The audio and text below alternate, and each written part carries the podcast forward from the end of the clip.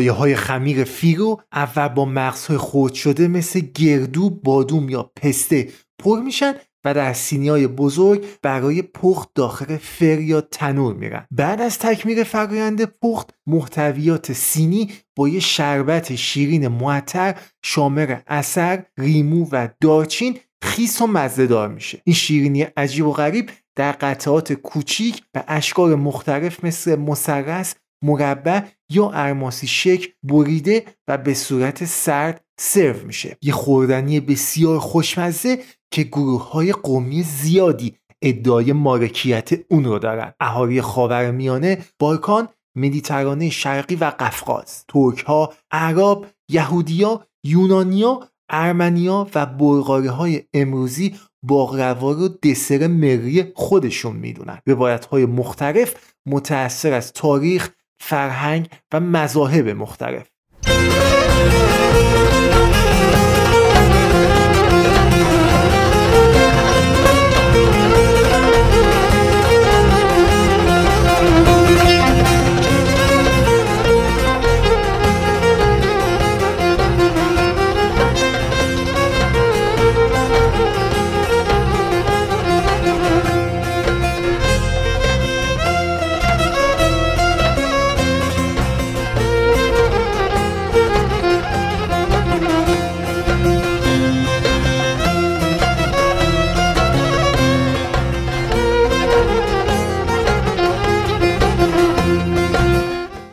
بلغارستان، سربستان و مقدونیه باقروا رو با گردو و شربت شکر درست می‌کنن. در بالکان باقروا یه دسر محبوبه. در ارمنستان با دارچین و میخک و در اردن باقروا از رایه های خمیر پر شده با مغزها مثل پسته و شربت اثر یا شکر درست میشه باقروا در بین یهودی های میانه به یک غذای سنتی در اعیاد مذهبی تبدیل شده. اما در طول سال و در سایر جشن ها هم سرو میشه. اسرائیلی ها باقروا رو با ورقه های فیرو پسته بادوم گردو و فندق کره شیرین میخک شکر، دارچین و شربت ترکیب شده با پوست پرتقال و ریمو درست می‌کنن. از سرو شیرینی های تیر رنگ مثل شیرینی هایی که از گردو درست شده در روشهاشانه خودداری می‌کنن چون معتقدن یک سار تاریک رو برمقام میاره. به طور سنتی از بادوم های براند شده در باقروای روش هاشانا برای ایجاد یک رنگ روشن استفاده میشه. به امید داشتن یه سار شیرین و روشن. در لبنان خمیر فیرو رو پر از آجیر می‌کنن و بعد از مزهدار کردن اون با شربت عطار به صورت مسرسی یا ارماسی سرو می‌کنن. شربت عطار یه شربت غریز از شکر و آب با تمدهندهای اضافی مثل آبریمو، گراب، روغن یا عطار. گیاهی با رنگ گر رز این ترکیب در اکثر دسرهای عربی استفاده میشه.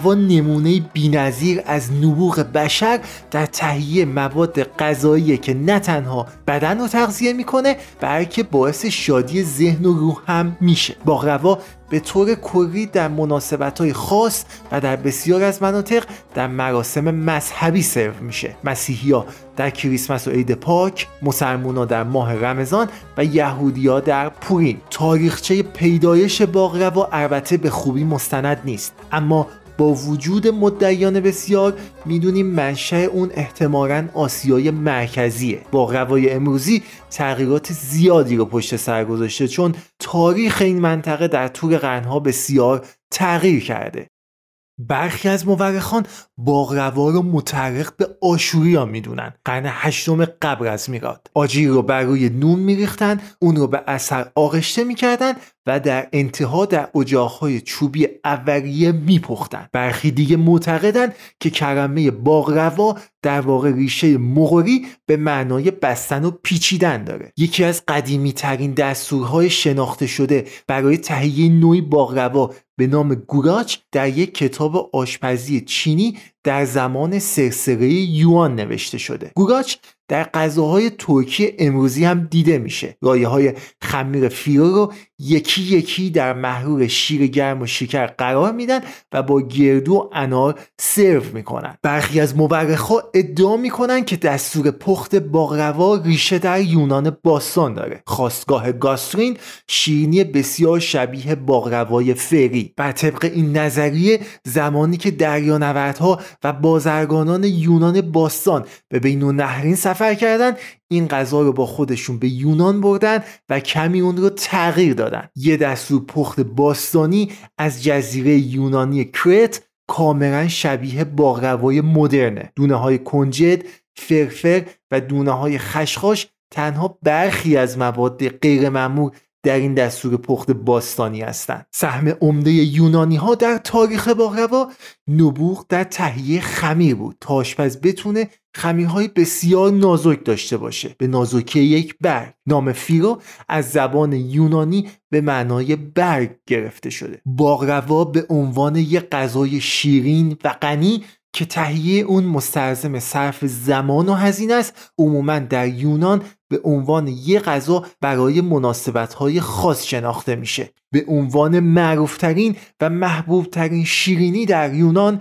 هر منطقه از یونان و گاهی هر خانواده در یک منطقه دستور پخت خاص خودش رو برای تهیه باقلوا داره. تفاوت در مغزها تعداد ورقه های خمیر فیلو و طعمهای مختلف برای شربت یا filling. در بسیاری از مناطق و در جشنهای مسیحی مثل کریسمس و عید پاک باقلوا با چهل ورقه خمیر فیلو که نشون دهنده چهر روز روز است سرو میشه. ادهی معتقدن که باغروا از دوران بیزانس سرچشمه می‌گیره. با این حال چارلز بری روزنامه نگار آمریکایی این نظریه رو رد کرده. و استدلال می‌کنه که باغروا ترفیقی از دسرهای پوستدار آسیای مرکزی و تکنیک های آشپزی ایرانیه. اولین گزارش مستند از باغروای ایرانی در یک کتاب آشپزی مکتوب در قرن سیزدهم که شامل دستور عملهای آشپزی ایرانی مربوط به قرن نهمه. این کتاب شامل دستور عملی برای تهیه دسر بادوم پیچیده شده در خمیر فوقالعاده نازک و آغشته به اثره.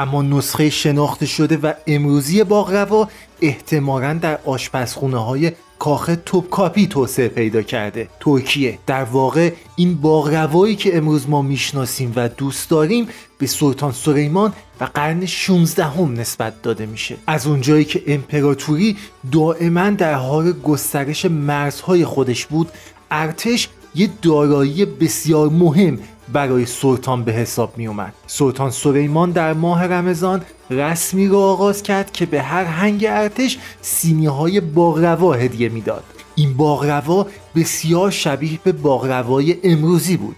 بعد از اهدای سینی های باغروا نیروها در رژه‌ای که به عنوان رژه باغروا شناخته می‌شد به پادگان خودشون برمیگشتند روز بعد سربازها به کاخ می اومدن تا سینی های خاری رو برگردونن. در اواخر قرن 18 هم زمانی که شیرینی پز سابق ماریان توانت در تبعید در کاخ عثمانی تکنیک گنبد رو برای برش و تا کردن مربعهای باغروا ایجاد کرد به خمیر فیرو رنگ فرانسوی داده شد. اما جنجالهای تاریخی هر چی که باشه به هر حال این واقعیت پابرجاست که باغروا یه دسر سنتی خوشمزه از رایه های خمیر فیرو ترد پر از آجیر و تزئین شده با شربت معطر ریموه. در یک کلام فقط بهشت.